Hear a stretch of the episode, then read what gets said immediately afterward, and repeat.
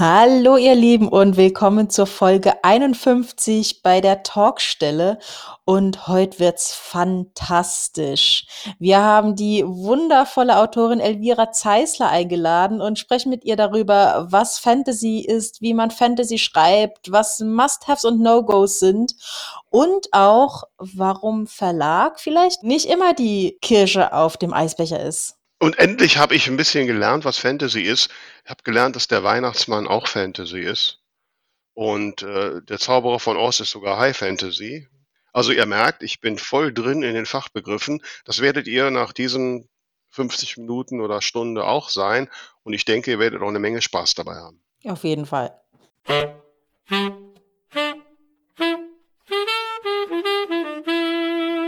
Hier sind sie wieder, die zwei von der Talkstelle.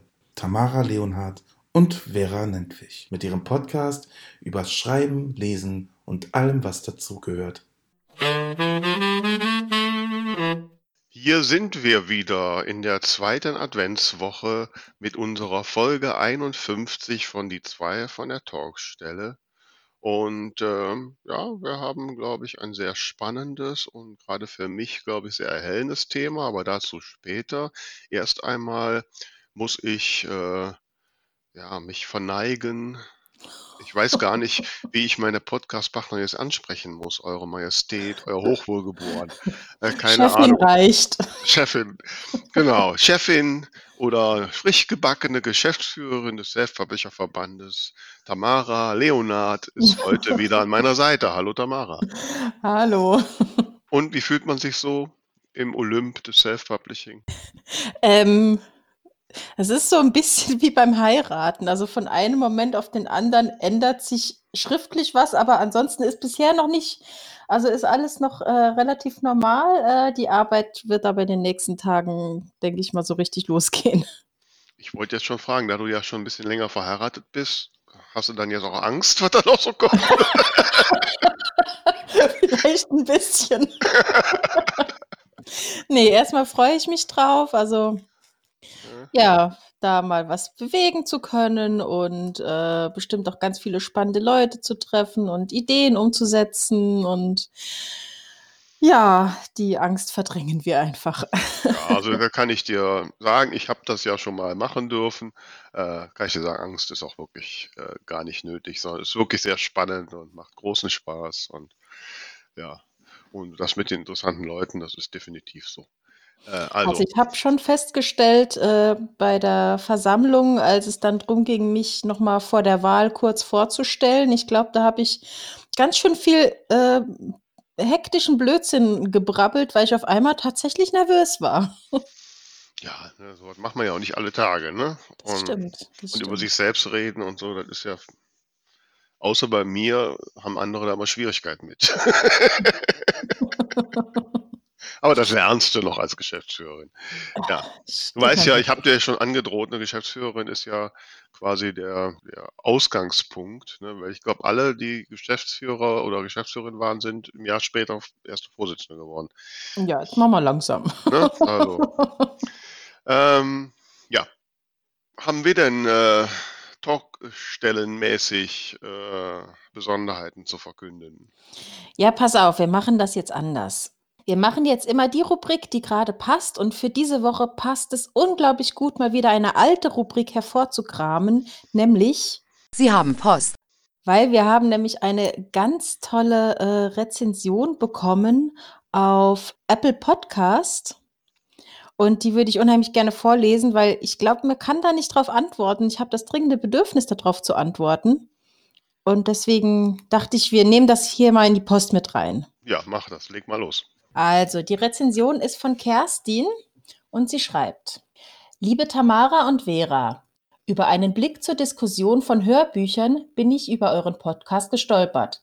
Manchmal lang, manchmal kurzweilig, doch immer nehme ich auch etwas mit. Bei den Hörbüchern wurde mir dank Thomas und Jimmy nochmal klar, warum ich drei Hörbücher produziert habe, ohne zu wissen, wie ich sie am besten auf den Markt bringe und was ich zu erwarten habe. Folge sechsunddreißig. Nix mit Ruhm mit Paul Steinbeck, Folge achtundvierzig, hat mich dann tief berührt, weil ich mich nach neun Jahren Bücher selbst veröffentlichen dieses Jahr oft gefragt habe, wie ich es vor mir selbst, meinem Mann, meiner Familie rechtfertigen kann, derart viel Zeit und Herzblut in meine Bücher zu stecken. Dabei sind alle furchtbar stolz auf mich. Es wird immer so sein, dass es Folgen gibt, die den einen ganz besonders berühren und den anderen nicht. Die einen streben nach mehr Fakten, wie es Vera so schön sagte, die anderen mehr nach Überwindung der inneren Widerstände. So wie bei Büchern kann man es nie allen recht machen. Das dürft ihr nie vergessen. Ich danke euch für euer Engagement und die Offenheit. Ich denke, dass wir als Schriftstellerinnen mit all unserer Fantasie gerne ein Bild von uns selbst malen, was der Wirklichkeit nicht entspricht. Deshalb ist es so toll, von euch zu hören und zu denken, ja, so geht es mir auch und mit den Problemen kämpfe ich also nicht alleine. Macht weiter so und es ist nicht eine Elke Heidenreich, die den Podcast wertvoll macht, sondern eure Themen, Gedanken und ganz normale Gesprächspartnerinnen. Eure Kerstin. Ach, da geht einem das Herzchen auf, ne? Ach Gott. Ja, schön, ne? ne? Mhm. Und ja, ist ja auch schön, dass wir das so mitkriegen, weil es gibt ja unzählige Podcast, Podcast-Apps und Plattformen und ich bemühe mich zwar irgendwie, sie alle mal auf mein Handy zu laden und mir anzugucken, einfach so aus Neugier, aber ich hab, stelle immer wieder fest, dass ich noch lange nicht alle habe und äh, zudem gibt es ja auch alle möglichen Tools, wo man einfach nur den Podcast-Feed einfach rein tippt oder rein kopiert und dann Podcast hören kann und äh, Und ob man da kommentieren kann und was da kommentiert und bewertet wird, ähm, ja, ist bei der Vielzahl gar nicht so richtig mitzubekommen. Mhm. Ähm, ich, ich weiß hoffe, nicht, wo wir überall sind.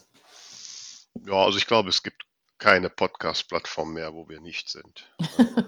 Das kann ich mir nicht vorstellen. Solltet ihr da draußen noch irgendeine kennen, bitte melden, dann sorgen wir dafür, dass sich auch das ändert. Aber äh, wie gesagt, ich forsche da immer so durch. Ich habe, glaube ich, auf meinem Handy jetzt schon fünfzehn Podcast-Apps. Äh, das, ist immer, das ist immer so toll, wenn eine neue Folge von raus, uns rauskommt. Am Freitagmorgen habe ich meine, Benachricht- hab ich meine Nachrichtigung voll von neuen Folgen. Da komme ich mir immer total berühmt vor. Ja, so kann man sich selbst täuschen. Ne? Ja, das ist auch, eine Bildung das, ist auch eine Bildung. Ja, das ist auch mein Thema. So. Wir sollen ja, wobei ich mich wirklich gerne mal mit Elke Heidenreich unterhalten würde. Also falls, Elke, falls du zuhörst, melde dich mal. Ja? Oder falls jemand mit Elke verwandt, verschwägert, befreundet ist. Genau. Also können wir auch machen. So, ne? ähm, ja, aber da sind wir ja direkt beim Thema Gesprächspartner. Und, und heute haben wir uns ja eine eingeladen, die... Äh, uns weitere Einblicke gibt in ein Thema, was mir eigentlich fremd ist. Ja, nicht nur eigentlich fremd, es ist mir fremd. Es geht um Fantasy. Also für mich sind das immer irgendwelche Elfen mit grünen oder roten Strumpfhosen. Und ähm, dass das mehr ist und was das eigentlich genau ist, dafür haben wir heute, die gehört zu den, ja, zu den Königen, zu den Großen der Fantasy-Autorinnen in der deutschen Szene. Ähm, Herzlich willkommen, Elvira Zeißler. Schön, dass du da bist.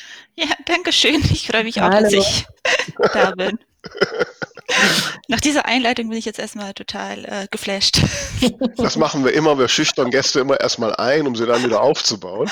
Ähm, deshalb direkt jetzt meine komplizierte Frage. Liebe Elvira, kannst du mir jetzt endlich mal erklären, was Fantasy ist? Ja, das ist ein sehr weites Feld, ähm, aber Fantasy ist im Prinzip alles, was über das Alltägliche, über das Normale, das ja hinausgeht. Also es gibt ja Fantasy von bis und ähm, alles, wo man sich ja die Fantasie freien Lauf lassen kann. Das können Elfen in grünen Strumpfhosen sein, das können Vampire sein, das können Raumschiffe sein, weil Science Fiction auch eine Unterkategorie von Fantasy ist. Also Fantasy ist einfach das, wo man sich komplett austoben kann. Aber Tamara schreibt Liebesromane, sind auch Fantasy, die kriegen sich immer. Das, das habe ich auch schon öfter gehört. äh, und jetzt hast du ja schon angewähnt, das habe ich auch mal irgendwie gehört, äh, dass es ja unzahl, unzählige Unterkategorien von Fantasy gibt. Mhm, genau. In welcher tummelst du dich? Also ich tummel mich in einigen, um ganz ehrlich zu sein. Also ich ähm, schreibe von... romantischer Urban Fantasy für Jugendliche bis zu wirklich High Fantasy, in, also in epischer Form. Das heißt, da, das ist so die Palette, die ich bediene. Ähm, ja? Genau, also Urban Fantasy ist ja Fantasy, die so in unserer normalen Welt spielt mit ein bisschen übernatürlichen Elementen. Und ähm, ich, das habe ich auch. Ich habe komplett fremde Welten. Ich habe einen größeren Romance-Anteil. Ich habe einen kleineren Romance-Anteil. Also ich äh, wechsle da immer so ein bisschen in der Bandbreite. Also Urban Fantasy habe ich gelernt, habe ich ja auch schon geschrieben, ohne das zu wissen. Ich Wenn dachte meine nämlich Erd- auch gerade mit deinen ne? Götterboten, ne? Ne, das sind äh, Schicksalsboten. Jetzt hier oh, ich weiß nicht durcheinander. Ne, ich meine, genau, ich habe Schicksalsboten. Meine ersten beiden Romane handeln nämlich von Schicksalsboten. Mhm. Aber damals hatte ich noch keine Ahnung, dass ich jetzt plötzlich Fantasy schreibe. Das haben wir erst später mitgeteilt. Ähm, ja, dann das heißt doch, wir sind ja jetzt in der Adventszeit, dass die Geschichte vom Weihnachtsmann Fantasy ist, oder? Genau, richtig. Ah, super. Gibt es irgendein Genre, was nicht Fantasy ist? Ja, also ich finde es auch sehr schwierig abzugrenzen. Ich hm. weiß nicht, ob auch alle Krimis so stattfinden können oder sollen. Nö, tendenziell eher nicht. Ähm, so, ähm, warum habe ich dann aber, wenn ich an Fantasy denke, dann denke ich immer an irgendwie mittelalterliche Welten. Hm. Ne? Genau, ja, das ist, ähm, da, daher kommt die Fantasy ein Stück weit. Also ich denke, Herr der Ringe hat uns ja alle geprägt, ob jetzt als Buch oder als Film, aber ähm, das ist ja so, darauf baut ein Großteil der modernen Fantasy auf, ähm, zumindest was die epische High-Fantasy angeht.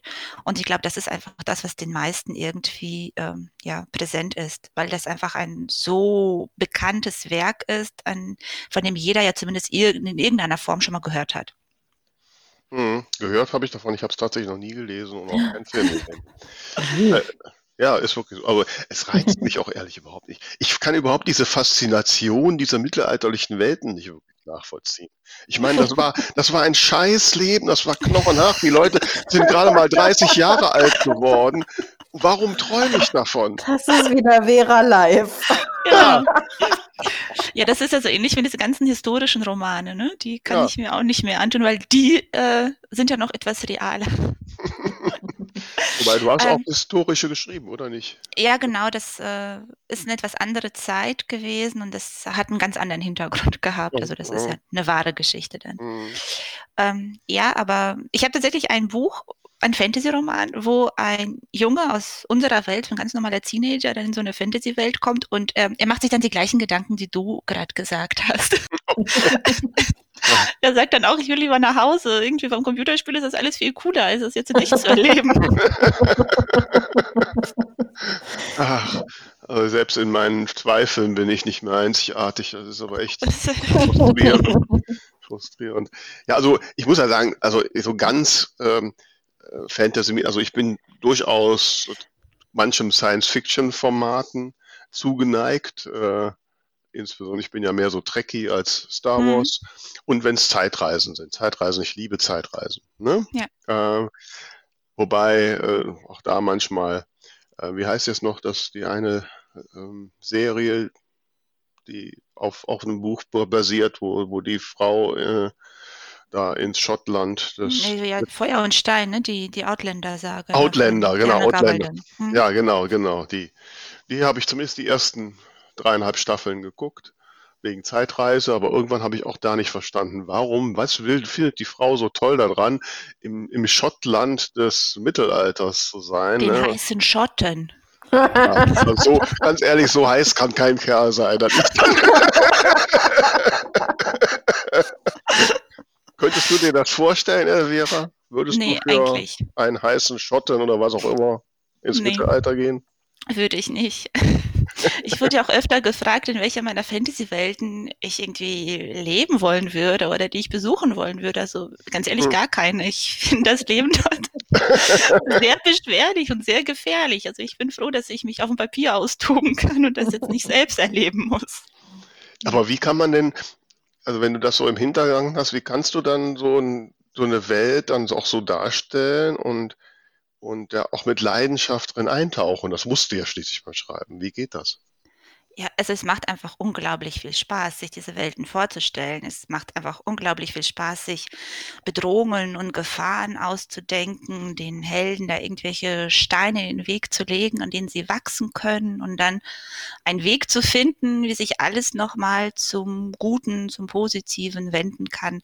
Das ist einfach total faszinierend und super spannend. Und ähm, das fällt mir sogar leichter als jetzt die normalen Liebesromane, die ich ja auch schreibe. Mhm. Weil da finde ich die Schwierigkeit, jetzt irgendeinen besonderen Plot-Twist oder irgendwas zu schreiben, was jetzt nicht schon dreißigtausend Mal geschrieben wurde, ähm, viel schwieriger, wenn man in der realen Welt verhaftet ist, als wenn man eben die ganzen Möglichkeiten der Fantasy zur Verfügung hat. Also ich wollte ja früher, als ich noch nicht wusste, wie Buchschreiben geht, habe ich auch ein paar Mal versucht, äh, einen Fantasy-Roman zu schreiben und bin immer äh, glorreich gescheitert. Ähm, wenn ich das jetzt heute nochmal, ich sag mal, ernsthafter versuchen würde, was mich da so ein bisschen abschreckt, ich stelle mir vor, dass ich vorher ein halbes Jahr lang ein ganz dickes Notizbuch vollmalen muss mit, wie sieht diese Welt aus, wie sprechen die, wie funktioniert das bei denen politisch und so weiter. Wie, wie sieht das tatsächlich aus? Also wenn du so eine neue Welt erschaffst, das, das dauert doch mindestens so lange wie das Buchschreiben, oder? Ähm, nein. also, ich, ich hab, also ich bin ja kein großer Plotter. Ähm, das heißt, bisher habe ich meine Welten so erschafft, dass ich mir überlegt habe, also was ist eigentlich dieser Grundkonflikt und was ist in der Vergangenheit passiert, was zu diesem Grundkonflikt geführt hat. Das heißt, ich mache mir so ein bisschen Gedanken über die Hintergrundstory, über Den, ähm, die Vergangenheit, die eben zu diesem Zeitpunkt geführt hat. Bisher habe ich mir tatsächlich bis auf die Vorstellung, ja, das ist die Situation im Land, also da ist jetzt irgendwie, es ist irgendwie aufgespalten in verschiedene Länder oder das ist der Herrscher oder da ist ein Böser oder irgendwie sowas. Ähm, da gar nicht so viele Gedanken drüber gemacht, sondern ich habe die Welt immer mit meinen Protagonisten zusammen entdeckt. Mhm. Das heißt, ähm, ich starte an irgendeinem Punkt ähm, und das ist zweimal eine ähm, Person, die diese Welt gar nicht kennt, die da also ganz neu reingeworfen wird. Okay.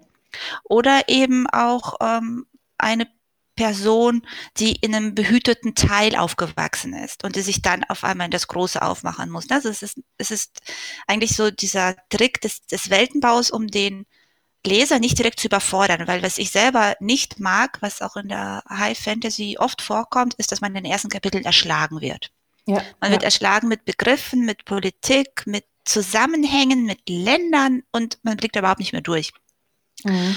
Und ähm, ich mache das eher so, dass ich es einfach mit dem Helden zusammen entdecke und erkunde und die Welt wächst quasi während des Buches, ne, während der Geschichte und das, was ich gerade brauche, das kommt dann einfach dazu. Mhm. Ich kritzel auch die Karte dann normalerweise einfach nebenher. Okay. Ähm, jetzt habe ich tatsächlich erstmals, weil ich das einfach mal ausprobieren wollte, einfach eine Karte gemalt und ähm, versuche jetzt da drin ein, eine Geschichte spielen zu lassen.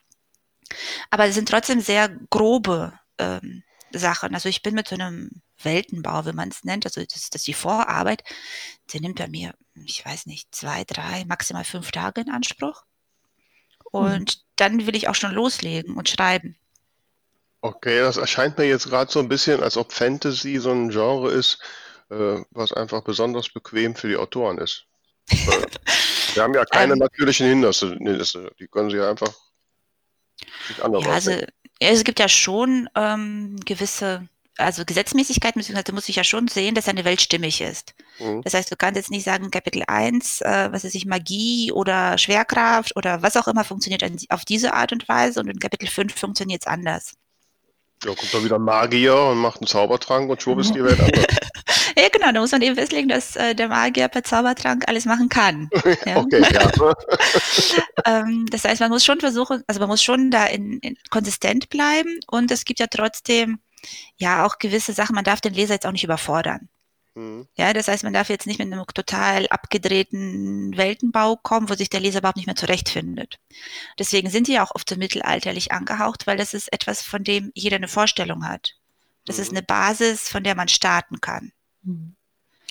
Ich glaube tatsächlich, dass diese, diese Breite an Möglichkeiten auch ein Problem sein kann. Also gerade wenn man jetzt zum Beispiel Zauberer hat, dann könnte man ja annehmen, okay, der kann halt alles.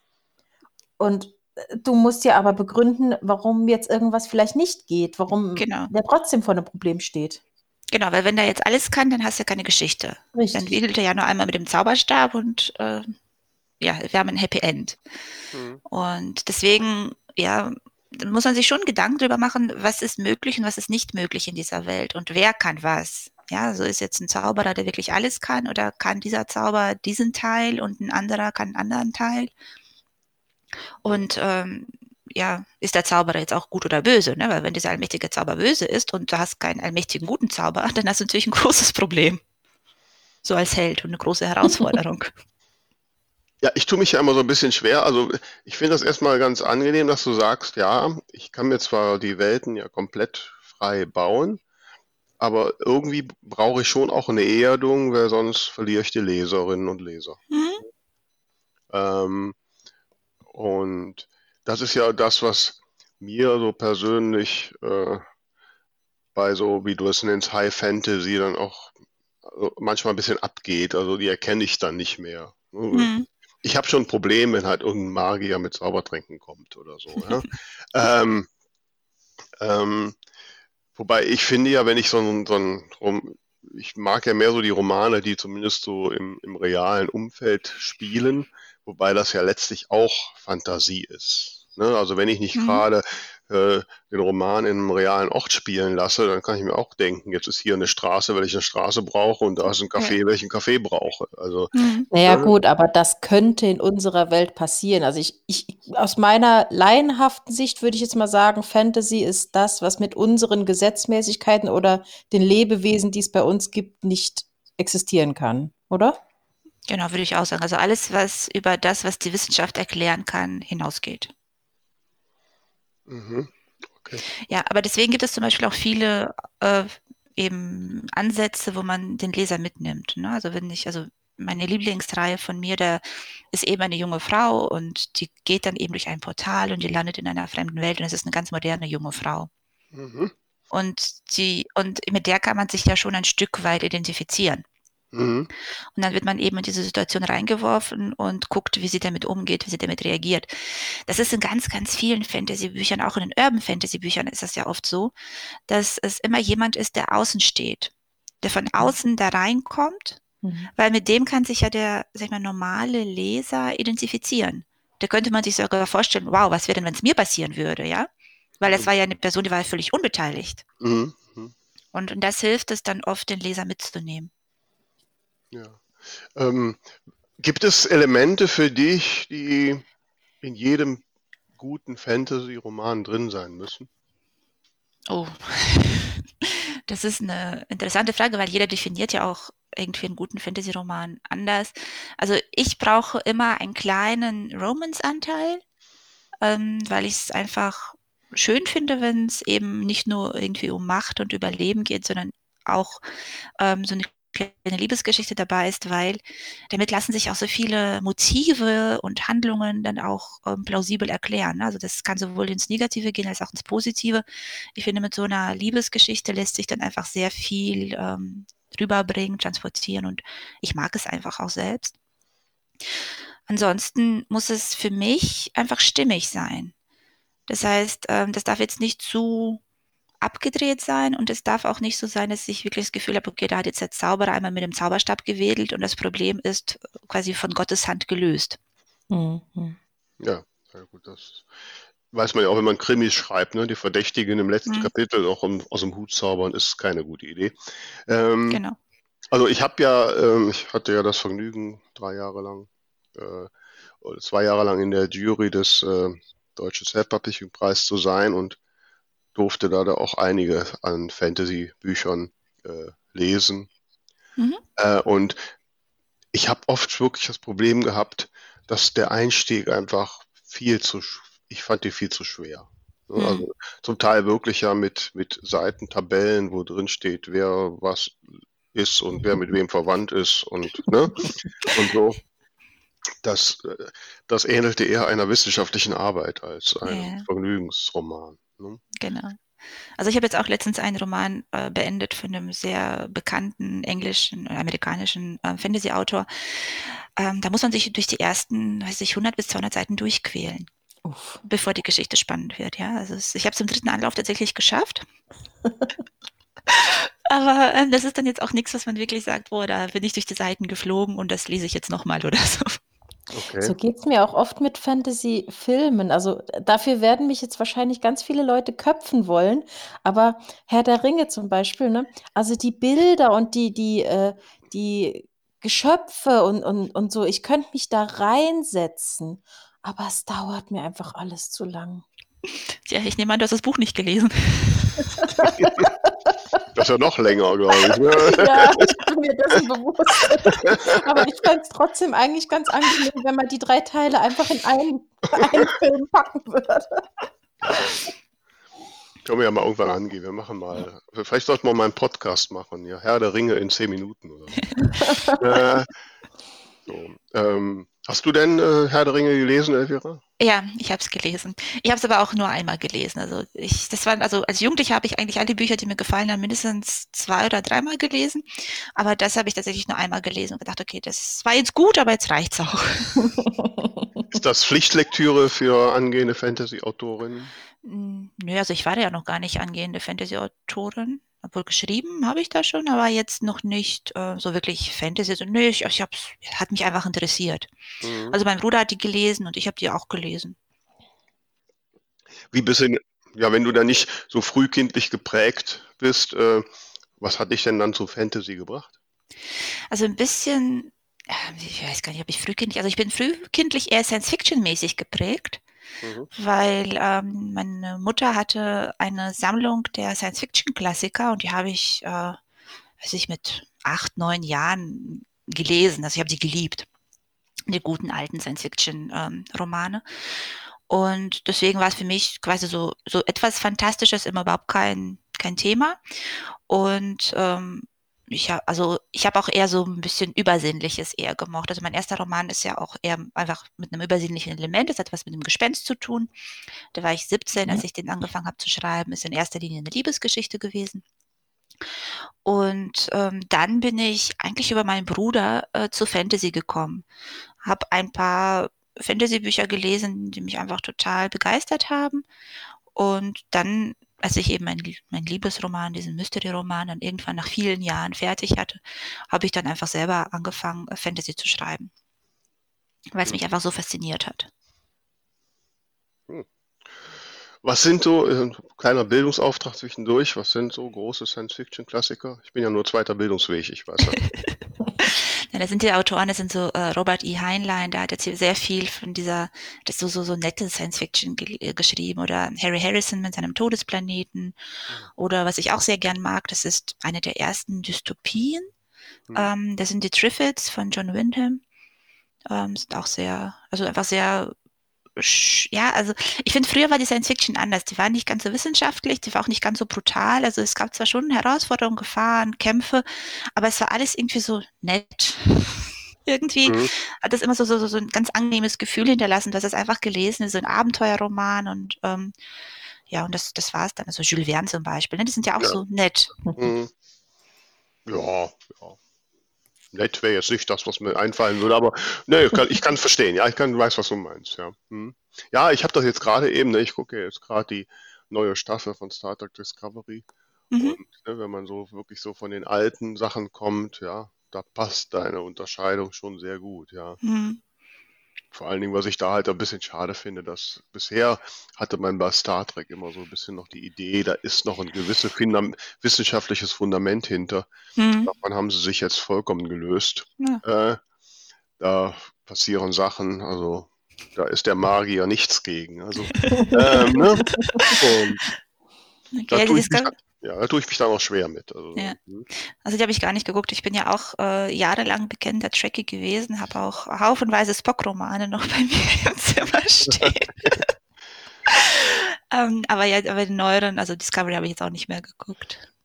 Also die Anfänge, ich meine, gerade wenn es Spock, ich meine, die, mhm. äh, die Staffel, zweite Staffel ganz besonders, erzählt ja nun viel auch über die Geschichte von Spock und jetzt in der Staffel Gerade jetzt in der letzten Folge hat man erfahren, was aus Spock von Nächtes geworden ist. Mhm. Und so. Also das ist schon Spaß, also dass sie da in diesem mhm. Kanon anschließen und den komplettieren, das ist schon mhm. schön, aber andere Sachen wie programmierbare Materie zum okay. Beispiel, ja, oder, oder die Raumschiffe haben jetzt Gondeln, die so frei schwebend daneben sind, mhm. äh, da frage ich mich völlig nach dem Sinn. Also selbst wenn ich das könnte, was soll das? Ne? äh, Oder dass die, die Stühle, die die jetzt immer, wenn die sich setzen oder ein Bett haben, das ist also ein Hologramm. Du legst mhm. dich also quasi ins Leere und dann unterste- entsteht unter dir das Bett. Okay. Ja? Da würde ich permanent im Stehen schlafen. Da traue ich mich doch nicht, einfach mich ins Leere zu legen. Also, äh, ja, also äh, da sind so ein paar Sachen. Okay, da sind, glaube ich, die Pferde mit denen durchgegangen. Aber mhm. ähm, ja. Aber ich habe zu Weihnachten, ich, ich geleite gerade ein bisschen ab, aber egal, ihr könnt mich ja bremsen. Äh, ich habe zu Weihnachten, äh, letztes Jahr Weihnachten, ein Buch von einer Freundin geschenkt bekommen über die wissenschaftlichen Grundlagen von Star Trek. Mhm. Also was wirklich möglich wäre und unter welchen Voraussetzungen es möglich wäre. Und, und das fand ich halt sehr spannend, weil doch viele der Dinge zumindest theoretisch ja, erklärbar scheinen. Ne? Ja. So, und genau. Da gab es jedes Jahr früher in Saarbrücken an der Uni, ich hoffe, ich verwechsel es jetzt nicht mit Star Wars, aber ich bin mir ziemlich sicher, dass es Star Trek war, ähm, gab es eine Vorlesung von einem Professor, der sich da ganz wissenschaftlich mit beschäftigt hat und die muss immer proppenvoll gewesen sein. Ich habe mir auch mal eine angehört, ich glaube, der war auch mal zu Gast in Münster. Das war super spannend. Ja, in Dortmund gibt es das auch, es gibt schon einige. Ja, ja, finde ich auch spannend. Also so, und da, ich weiß nicht, ob die jetzt demnächst erklären, wie programmierbare Materie funktioniert. Da bin ich mal sehr gespannt. Ja, was ich faszinierend finde, ist, dass die Science Fiction, also auch Star Trek oder damals auch Jules Verne, so ein bisschen die Vorreiter sind und dass die ähm, Wissenschaft tatsächlich in die Richtung forscht oder zum Teil forscht, ähm, die dort beschrieben ist. Das heißt, äh, dass es irgendwie so Hand in Hand geht oder vielleicht sogar Inspiration liefert, ne, nach, nach was mhm. man forschen könnte. Ja, wie sie zwanzig fünfzehn hier alle unbedingt das Hoverboard noch rausbringen wollten. Ja, genau. Ja, will ich dann haben, ne?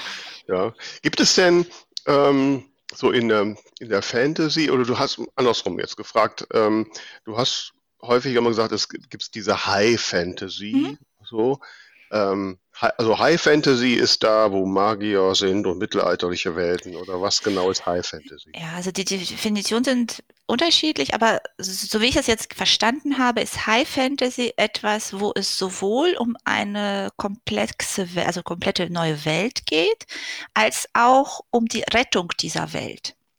Okay. Das heißt, bei High Fantasy steht quasi das Schicksal der Welt auf dem Spiel.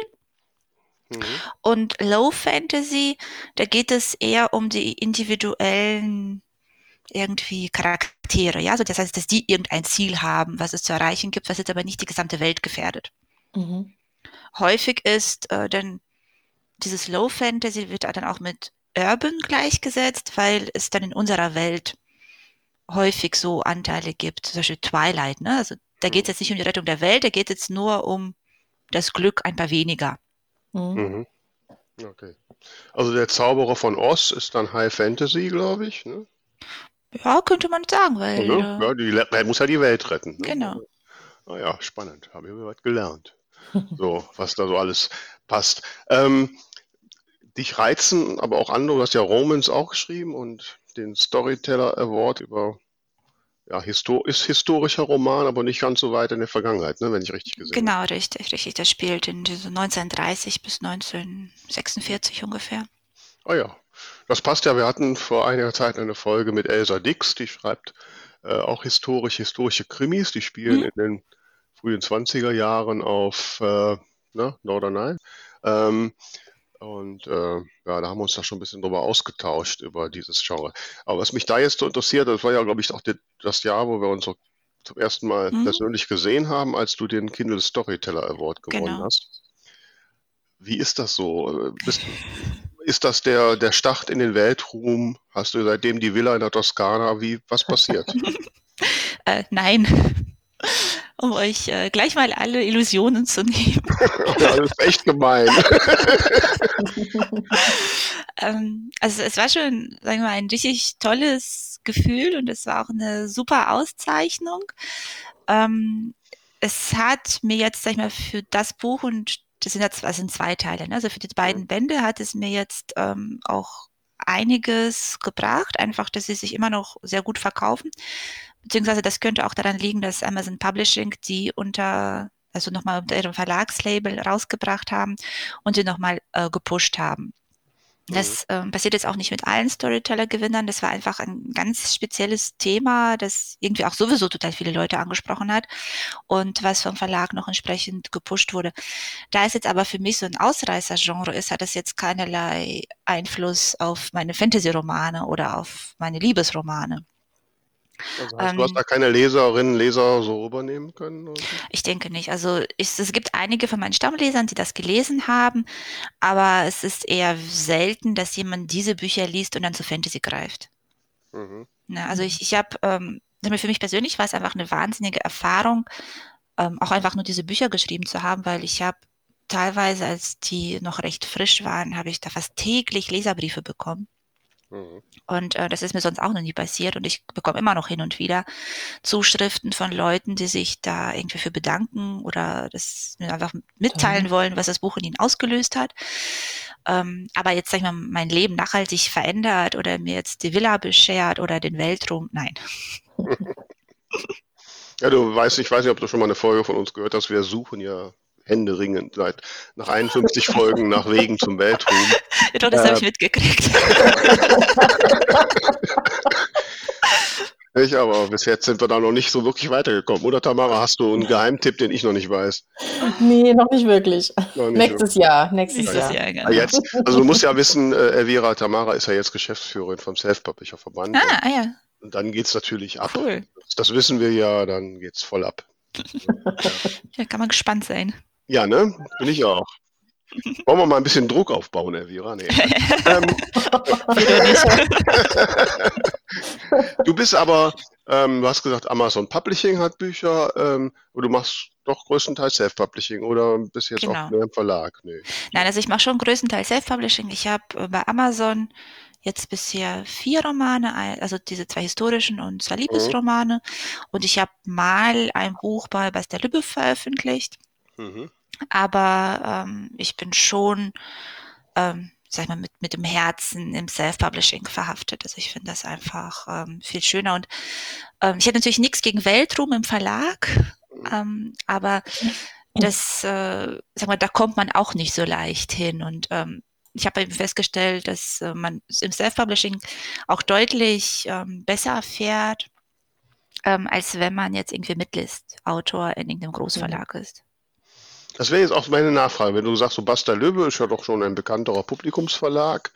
Wie, wie ist so der Unterschied? Kannst du uns da mal ein paar Einblicke geben? Wie ergeht es einem so als Autorin bei Bastei Lübbe im Vergleich zum Self-Publishing? Ja, also im Self-Publishing ähm, bin ich ja mein wichtigster Autor. Hm. Ja, also das heißt, ich stehe bei mir an erster ja. Stelle. Das stimmt. Das heißt, ich mache also alles, was möglich ist für dieses Buch, was ich da gerade rausbringe. Bei einem Verlag, wenn man jetzt nicht äh, der Top-Titel ist, was natürlich sehr schwierig ist, weil es gibt sehr wenige Top-Titel pro, ähm, pro Halbjahr und die sind dann Leuten wie Fitzek oder Rebecca Gablé oder so vorbehalten und dann ist man ja nur einer unter vielen, man ist eine, so eine sehr kleine Nummer. Mhm. Und ähm, ich hatte das Pech, dass meine Lektorin zwischendurch gewechselt ist und seitdem hatte ich dann, also irgendwie quasi gar keinen Ansprechpartner mehr. Also es gab zwar jemanden, der noch drei Mails mit mir geschrieben hat, aber seitdem habe ich von ihm auch nichts mehr gehört. Oh Gott. Ja. Und ähm, ja, also es ist halt auch so, man kriegt ja, also wenn man kein Marketingbudget bekommt, liegt das Buch ja auch nicht flächendeckend im Buchhandel aus. Mhm. Das heißt, ähm, mein Buch lag in ein paar Buchhandlungen, aber jetzt auch nicht wirklich flächendeckend. Mhm. Ähm, deswegen, also das war jetzt für mich kein, dass ich sagen würde, wow, jetzt ähm, hat mir, mir das jetzt viel gebracht. Ähm, ganz ehrlich, wenn ich äh, den Roman zwei Jahre früher, also als ich ihn fertig hatte, ähm, als Ellen McCoy veröffentlicht hätte, als ich ja gerade sowieso den Riesenboom als Ellen McCoy hatte, ähm, wäre der, denke ich, um einiges ja, erfolgreicher gelaufen. Mhm. Und was ich dann natürlich auch gemerkt habe, dass man muss ja auch schon einiges an Entscheidungsfreiheit abgeben. Mhm. Das heißt, ähm, das Cover, was ich ursprünglich haben wollte, was auch der Verlag ursprünglich haben wollte, das wurde dann im Nachhinein nochmal geändert auf eins, was mir dann nicht so gut gefallen hat.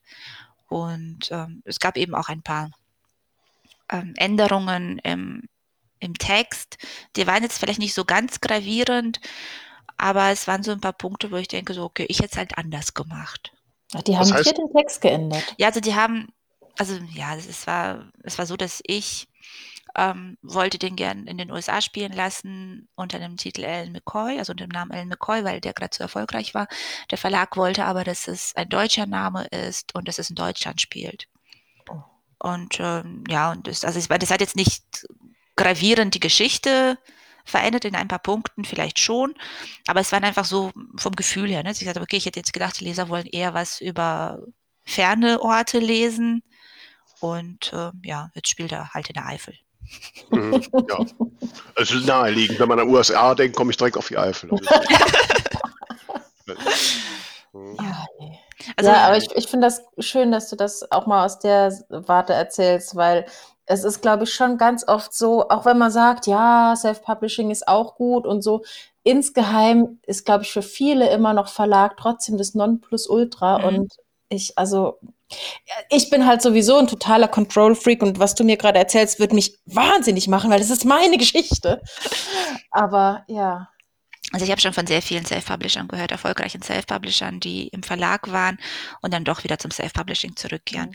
Weil ich denke, wenn man von Anfang an, also wenn man jetzt vor zwanzig Jahren ähm, einen Publikumsverlag, so einen Vertrag, also ein Angebot gemacht hätte und hätte mein Buch verlegt und ich wäre jetzt die ganze Zeit da gewesen, dann würde ich das vermutlich auch alles anders wahrnehmen, als wenn ich jetzt sage, okay, ich bin total im Thema drin, ich ähm, habe alle meine Dienstleister, Partner an der Hand, ja, das ist für mich jetzt auch kein großer Aufwand mehr. Hm.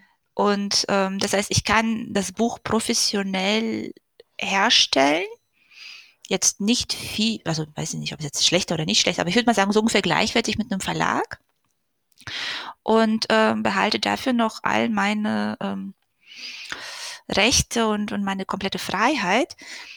Ich glaube, wenn man sich so ein bisschen daran gewöhnt hat, an diese Freiheit, dann fällt es einem noch viel schwerer, sie abzugeben. Mhm. Ja, das kann ich mir vorstellen. Wie ist das denn, wenn du jetzt, du hast ja auch bei Amazon Publishing verabredet, mhm. ist ja nun eigentlich auch ein Verlag, wenn es auch nicht so richtig arbeitet wie ein anderer Verlag. Ist da, ist das da völlig anders, oder? Ja, also, also völlig anders würde ich es jetzt nicht sagen. Ich bin mit der Zusammenarbeit einfach insgesamt zufriedener. Mhm. Ähm, die sind schon... Also die, die gehen schon sehr auf äh, meine irgendwie Wünsche ein. Ne? Das heißt, die, die stimmen sich ein bisschen mehr ab, habe ich das Gefühl, als zu sagen, okay, du kannst ja deine Meinung sagen, aber im Zweifel zählt sie nicht. Hm. Ja gut, wobei die nehmen natürlich auch Titel, von denen sie eigentlich wissen. Die haben sich schon verkauft, die verkaufen die auch weiter. Ne? Ja, genau. Also es ist, und ich meine, die haben einfach den großen Marketingvorteil, ja, den hat hm. jetzt kein anderer Verlag im Online-Business. Hm. Wie wichtig ist denn für dich der stationäre Buchhandel? Naja, ich meine, es wäre schon cool, ja. Mhm. ähm, wer träumt nicht davon, dass ein Buch auf einem Stapel liegt? Aber ich habe einfach festgestellt, dass der Weg dorthin ähm, ja sehr viel äh, schwieriger ist, als es sich darstellt. Ne? Das heißt, selbst, wie gesagt, in einem Großverlag unterzukommen, garantiert sie jetzt nicht den Buchhandel. Mhm. Und deswegen, also ich, ich, ich sage so, ich habe es jetzt als langfristiges Ziel schon noch vor Augen. Mhm. dass ich das auch mal erreichen möchte. Aber ähm, vorerst geht es mir einfach darum, dass ich ähm, auch weiterhin vom Schreiben leben kann. Also das ist also das primäre Ziel. Ob das jetzt mhm. eher über E-Book geht oder über Taschenbuch, ist dann, sag ich mal so, die zweite Stufe, ne? So ein bisschen nachgelagert. Also das heißt, wenn du an Self-Publishing denkst, ist für dich auch das, das E-Book das Hauptgeschäft? Genau. Print machst du aber schon auch, oder? Ja, gleich, ich mache auch Print. Die sind auch im gesamten Buchhandel ähm, erhältlich und ähm, alles. Aber ich meine, die, die Mengen lassen sich natürlich jetzt nicht vergleichen. Mhm. Und ähm, das heißt also, mein, mein erstes Ziel ist einfach, ähm, vom Schreiben gut leben zu können und Bücher zu schreiben, die die Leser begeistern. Und dann nachgelagert sagt man, okay, klar, irgendwann möchte ich auch den Buchhandel erreichen, irgendwann möchte ich dies, irgendwann möchte ich jenes. Mhm. Okay. Ja, also es überrascht mich ein bisschen. Insofern, ich meine, du gehörst ja, denke ich mal, durch zu den Top-Autorinnen da in dem Bereich. dass selbst du noch nicht so größer flächig im Buchhandel auftauchst. Ähm, nee. Ja, das raubt mir ein bisschen Illusionen jetzt gerade. Das, das tut mir leid. Wie sieht es bei dir, Tamara, auf, aus? Wie, wie können wir uns jetzt danach wieder aufrüsten? Ehrlich gesagt äh, finde ich das jetzt eher ein bisschen ermutigend, weil ich sowieso nicht so wirklich die Tendenz habe, irgendwelche Freiheiten und Entscheidungen abzugeben. Und wenn ich jetzt weiß, dass es sich dann auch sowieso nicht lohnt, dann geht es mir jetzt noch besser. Okay, ja gut, so kann man es auch sehen. Da hast du nicht recht. Ja, mir geht es schon wieder besser. Und dann, ja. obwohl, obwohl wir heute so früh aufzeichnen und ich erst zwei Kaffee hatte. Ähm, das ist schon, ist schon prima. Ähm, jetzt hatte ich gerade eine schlaue Frage im Kopf, weshalb ich sie vergessen. Tamara, du musst einspringen. Ja, ich habe noch eine Frage. Wir hatten vorhin, äh, haben wir dich gef- oder hat Vera dich gefragt, äh, was für dich ein guter Fantasy-Roman haben muss. Gibt es denn auch No-Gos? Weil ich frage mich zum Beispiel, um da gerade ein, eine Anregung mit reinzugeben, warum gibt es dauernd ein Waisenkind, was dann der Auserwählte ist? Okay, vielleicht äh, erstmal, warum das Waisenkind? Also ich glaube, habe ich mich jetzt in ein Fettnäpfchen gesetzt? Nee, nee, ich überlege, ob ich ein volles Waisenkind habe.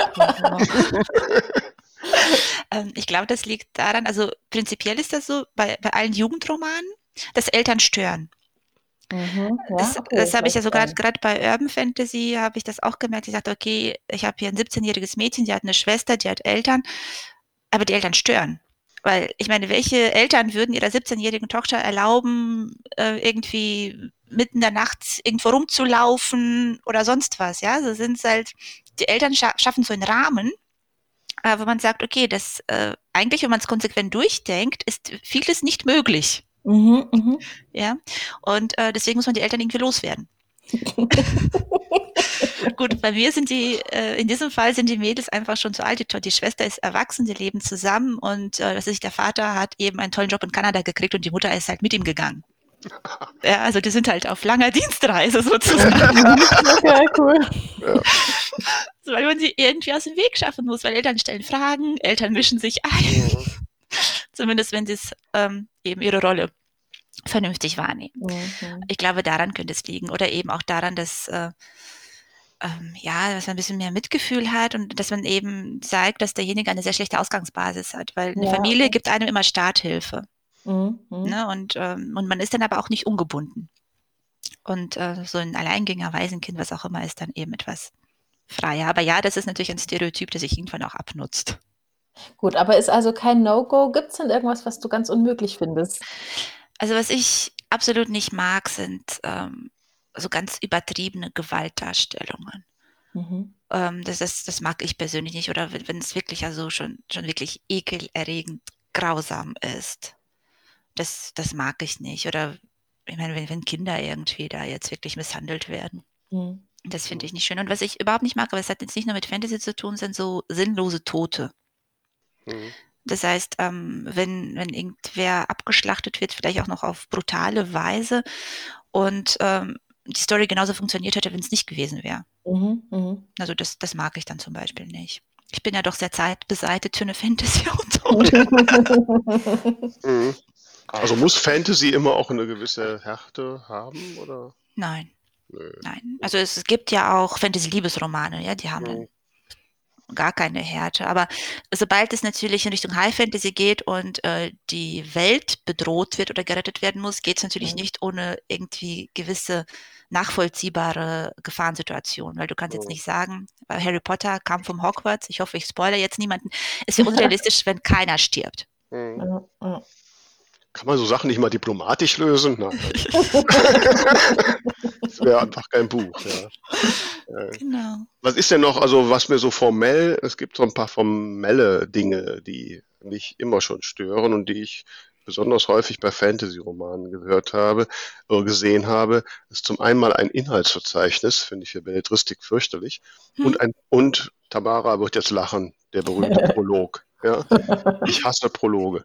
Ähm, Wie stehst du dazu? Haben deine Bücher Inhaltsverzeichnisse und Prologe? Also Inhaltsverzeichnisse haben meine Bücher nicht. Ein paar meiner Bücher haben Prologe.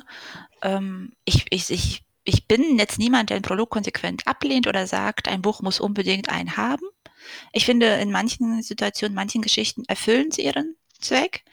Bei meinem ähm, ja, vorletzten Buch war das sogar so, ich, ich wollte extra keinen Prolog schreiben und ähm, habe es dann quasi mit einem Traum angefangen und äh, wo, wo, wo eine gewisse Erinnerung durchlebt wird. Und das haben mir meine Testleser gesagt, du, das ist zu verwirrend, mach daraus einen Prolog. Okay.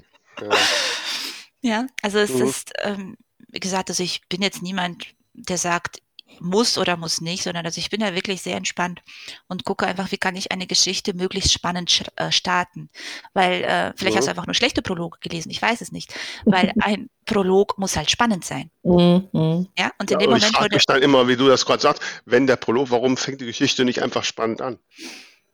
Ja, die fängt ja spannend an mit dem Prolog. Ja, der Prolog ist aber nicht der Anfang. Der Anfang ist dann der Anfang des ersten Kapitels und das ist dann me- meistens langweilig. Weil die ja. versuchen immer, sie haben ein, ein blödes, ich sage jetzt mal ein bisschen übertrieben, ein, ein langweiliges erstes Kapitel und dann setzen sie einen Prolog dafür, damit vorher genug Spannung da ist, damit die Leser das Kapitel überstehen.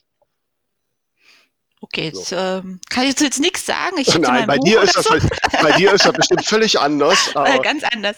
Ne, aber ähm, ja, ich also das habe ich oft nicht. so, also wenn ich die lese. Da frage ich mich immer, Herrgott, also eigentlich muss ein Buch so funktionieren, wenn ich den Prolog weglasse, muss das Buch trotzdem funktionieren.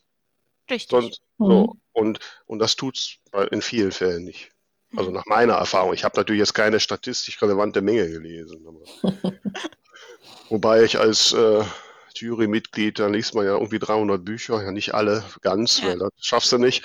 Aber ich lese halt meistens so die Anfänge. Und mhm. äh, wenn mich so ein Buch nach zehn, zwanzig Seiten nicht gepackt hat, oder ich nicht zumindest das Gefühl habe, das könnte mich packen, mhm. dann ist das raus. Ne? Ja. Und, äh, und wenn da so ein Prolog vor ist und ich habe dann quasi so einen Coitus Interruptus, so du hast den spannenden Prolog und dann ist ein Break und dann kommt das erste Kapitel und da sitzt der Mensch am Kaffeetisch und trinkt einen Kaffee. Ja, also, da kann ich so, äh, dann ist das Buch raus bei mir. Also, ja. Da, ja. Genau. Ja, also es ist, es ist eine Kunst für sich, aber das ist das Schreiben ja an sich. Also ich meine, mhm. man kann auch ohne Prolog mit einem langweiligen ersten Kapitel schreiben. Das ist wohl wahr. So, aber äh, Tamara ist ja totale Freundin von Epilogen. Ja. Äh, wie sieht es bei dir aus? Hast du auch Epiloge? Ähm, teilweise. Also es kommt darauf an, ob, sag ich mal, hinten dran noch so viel zu sagen ist. Ich erzähle eine Geschichte gern zu Ende, aber manchmal ist es auch einfach ein letztes Kapitel. Mhm. Oder es ist einfach nur ein kurzer Abschnitt in dem letzten Kapitel. Das heißt, ich kann das auch wirklich pauschal nicht sagen. Es, bei mir ist das so, wenn die Geschichte es meinem Gefühl nach erfordert, dann gibt es einen Epilog. Wenn die Geschichte es meinem Gefühl nach nicht erfordert, dann gibt es den nicht. Also ich erzähle dir einfach so zu Ende, wie ich das Gefühl habe, dass es richtig ist. Und ja, also ich halte mich da jetzt nicht irgendwie ganz starr da dran, das muss jetzt irgendwie fünfundzwanzig Kapitel und einen Epilog haben und mache ich nicht. Hm. Ja, also wir haben bei uns, unserem Podcast, haben wir immer einen Epilog. Das ist ein genialer Übergang. Ne? Da müssen wir Und bei uns Und da heißt stehst der, du schon so viele Folgen durch. Ja. Ja, der ist ja immer noch so ein Highlight am Ende. Ne? Oh. Der ist ja nicht, der ist ja keine, weißt du was? Der ist ja keine, nein, die, die klassischen Epiloge sind kein Highlight am Ende. Da wird einfach nur noch weiter. Das ist so, als ob man bei Romeo und Julia, ne, Romeo, die sterben, ja, das ist blöd, da kann man keine Epilog schreiben. Aber so an so einem Liebesroman, sie kriegen sich, der entscheidende Kuss, und dann schreibst du im Epilog, so, dann heiraten sie, nach zwanzig Jahren Ehe, nerven sie sich. Das interessiert kein Schwein. Ja, ich will in dem Moment, wo sie sich küssen, und dann will ich den Rest will ich mir ausdenken. So. Aber bei uns ist der Epilog ja was völlig anderes. Ne? Bei uns ist der Epilog quasi nochmal so ein i-Tüpfelchen. Da haben wir jetzt fünfzig Minuten drauf hingearbeitet, dass wir endlich sagen können, hey Leute, es gibt ein Ding der Woche. Das Ding der Woche.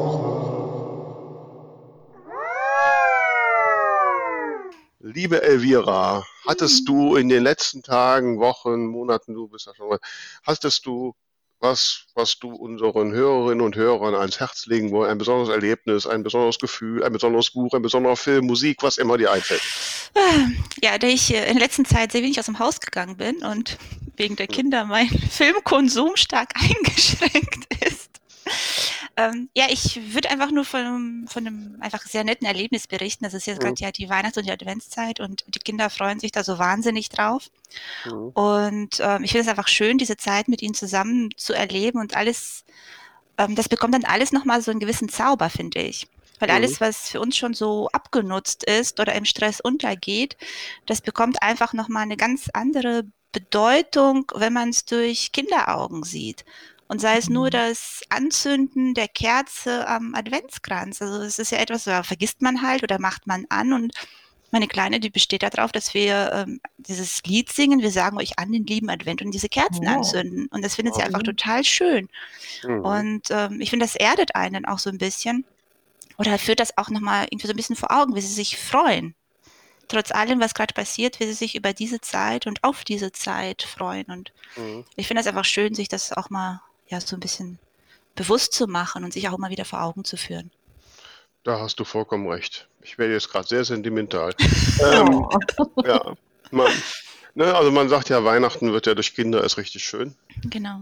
Ich versuche, das dadurch ersetzen, selbst Kind zu bleiben. Aber ähm, wie alt sind deine Kinder, Elvira? Die sind sieben und zehn. Oh ja, mhm. Dann kann man ja immerhin schon mal mit ihnen reden, dann hat ja schon mal. Genau, ist jetzt eigentlich eine sehr spannende Zeit. Mhm. Mhm. Ja, Tamara, kannst du da noch einen draufsetzen? Nee. Also ich habe ein ganz unsentimentales äh, Ding der Woche und wahrscheinlich werden jetzt auch ganz viele Leute sagen, boah, ist die blöd, das weiß doch jeder, das hat doch jeder, das nutzt schon jeder seit Ewigkeiten. Ich halt nicht. Okay. Ähm, Vera, dir habe ich es ja schon geschickt, die Tage. Ich habe eine App entdeckt, die ich super praktisch finde und die ich, das, ich habe die auch schon ein paar anderen Leuten gezeigt und die haben tatsächlich zum Teil gesagt, sie kennen es noch nicht. Äh, also ich habe ein Android-Phone äh, und die App heißt Tag Me, also Tag wie Hashtag. Ist auch vom Symbol her, ist so, so mintgrün mit so einem Hashtag halt drauf. Und die ist halt, also ich finde so beim Posten immer das Nervigste, so passende Hashtags mir zu überlegen und die dann hinzuschreiben und nach fünf Stück habe ich keinen Bock mehr. Und da kann man halt ganz praktisch, entweder man gibt ein Stichwort ein, wie zum Beispiel jetzt Autorin oder Schreiben oder so und dann zeigt er einem direkt ganz viele Vorschläge mit Angabe, wie oft die so verwendet werden und die muss man dann nur antippen, dann sammelt er die alle. Dann gebe ich zum Beispiel einen anderen äh, Hashtag ein, wie zum Beispiel Advent, weil ich jetzt gerade was übers Schreiben im, Ad- äh, im Advent posten will. Dann kann ich das Ganze wiederholen und der sammelt die unten alle und am Ende kann ich mit einem Klick die in die Zwischenablage packen und die dann verwenden. Ähm, der, der hat hier auch noch, dass man nach Themen gucken kann und sich inspirieren kann. Was gibt es denn so für Hashtags? Es gibt sogar eine Ecke Captions zu verschiedenen Themen, wo der dann noch so äh, Zitate anbietet, wenn einem gar kein Text mehr einfällt. Das nutze ich jetzt nicht unbedingt, aber ich finde die App mega praktisch. Die spart mir einfach so viel Zeit und Nerv. Das ist mein Ding der Woche. Hört sich aber spannend an, also praktisch an, ne? Hört sich, ne? Richtig, richtig absolut. Cool an. Kann und ich auch nicht. Sehr, sehr angenehm zu nutzen, so von der, von der Handhabung her. Wie ist er denn? Also ich habe äh, da auch schon mal so in der Richtung gesucht und ich hatte das bei den meisten dieser Apps das Problem, dass die alle immer nur auf den englischen Sprachraum ausgerichtet waren. Nee, nee, die geht auf Deutsch. Also auch zum Beispiel, hm. wenn ich Stichwort Self-Publisher eingebe, kommt auch direkt in den ersten zwei, drei Zeilen Self-Publisher-Verband hm. oder so Sachen wie Autorinnenleben. Also die, die hat, die hat alles auch auf Deutsch äh, gut verfügbar. Wobei ich das schon spannend finde, Self-Publisher als deutsches Wort zu bezeichnen, aber ähm, Ich ähm. spielte auch den Verband an, der, glaube ich, äh, irgendwie deutsch ist. Ja, nein, okay. Ja, nein, das ist spannend. Ja, ich, ja. Wobei also ich, Tag Me heißt das Ding. Ja, ja, ich bin ja da auch immer, ach, ich tue mich auch generell schwer. Ne? Ich meine, ich hau dann, das ist ja meistens auf Instagram, wo man so diese Hashtags benutzt. Mhm. Ich weiß nicht, bei Facebook und so habe ich den Nutzen noch nicht so wirklich erkannt. Ja. Bei, bei Twitter sagt man so zwei bis drei, ne? Und ähm, ja, und ob die was bringen, Ich weiß es nicht. Aber das ist ja bei allem mit dem Social Media. Ich glaube, da ist ein anderer Podcast, den machen wir nächstes Jahr. Ne? Dann sag mal dein Ding der Woche. Ich wollte dich gerade auffordern, mich zu fragen. Ne?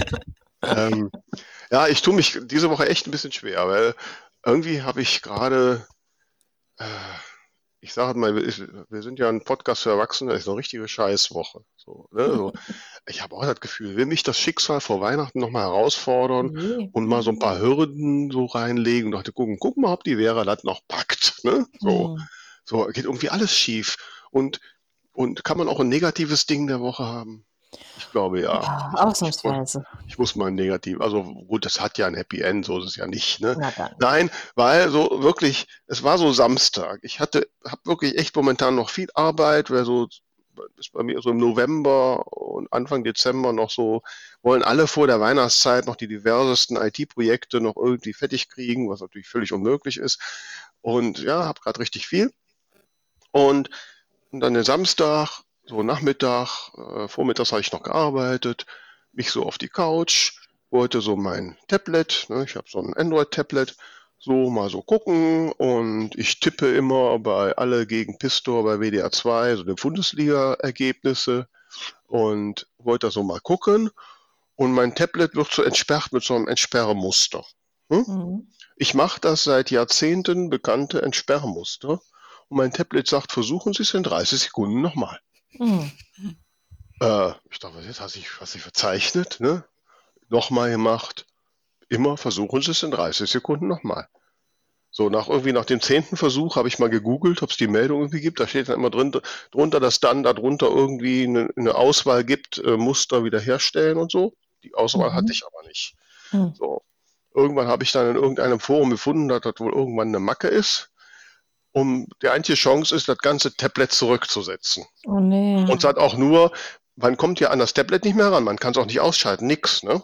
Mhm. Aber ähm, ich habe halt Gott sei Dank es registriert bei Find My Device, sodass ich mit meinem Handy mein Tablet suchen kann und dann über Fernsteuerung sagen kann, also falls das jemand geklaut hat, könnte ich dann sagen, so lösche die Daten oder lass es mal klingeln, ne? So, mhm. habe ich schon mal genutzt, wenn ich irgendwie mein Handy nicht mehr finde, dann kann ich aufs Tablet klicken und dann klingelt mein Handy und dann weiß ich, wo es ist. Ne?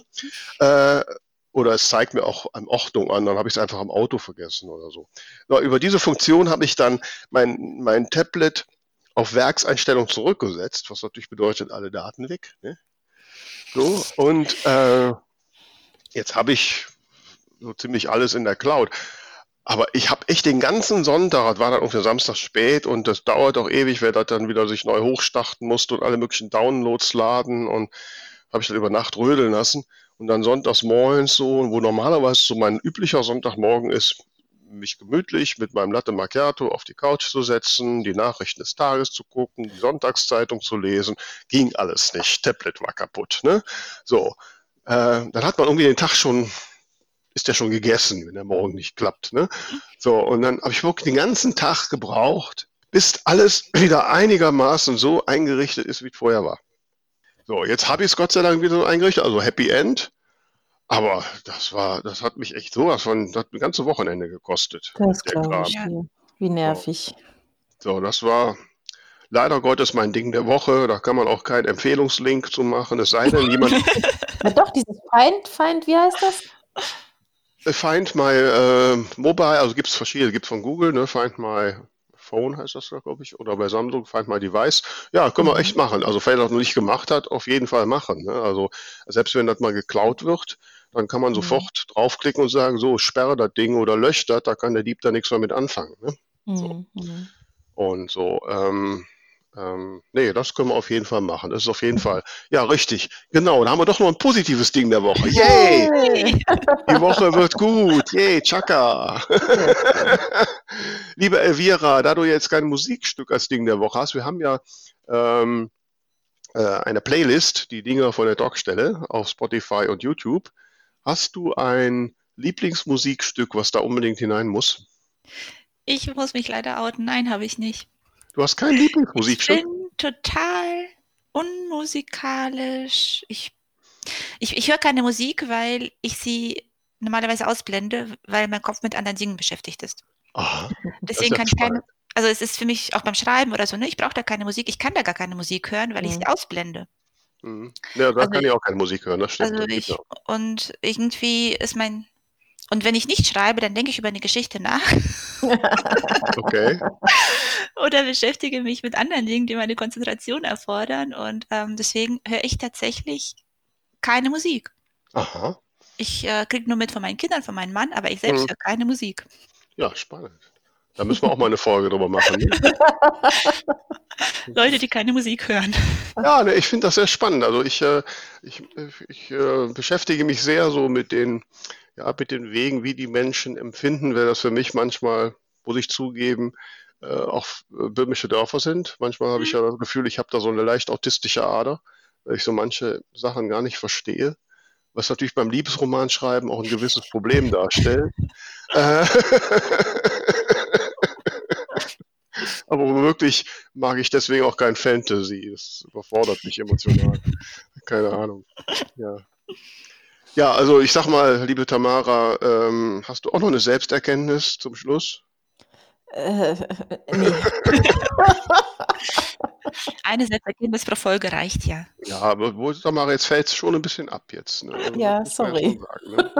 ja, ja, liebe Elvira, das waren, oder waren wirklich sehr spannende Einblicke, wo ich auch noch so ein bisschen drüber nachdenken muss, auch gerade so über Fantasy und ähm, habe einiges gelernt.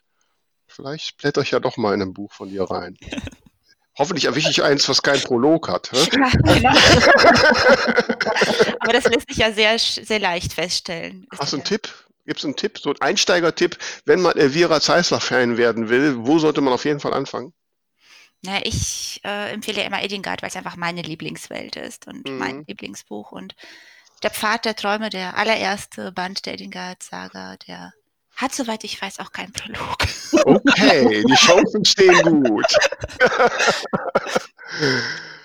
Genau.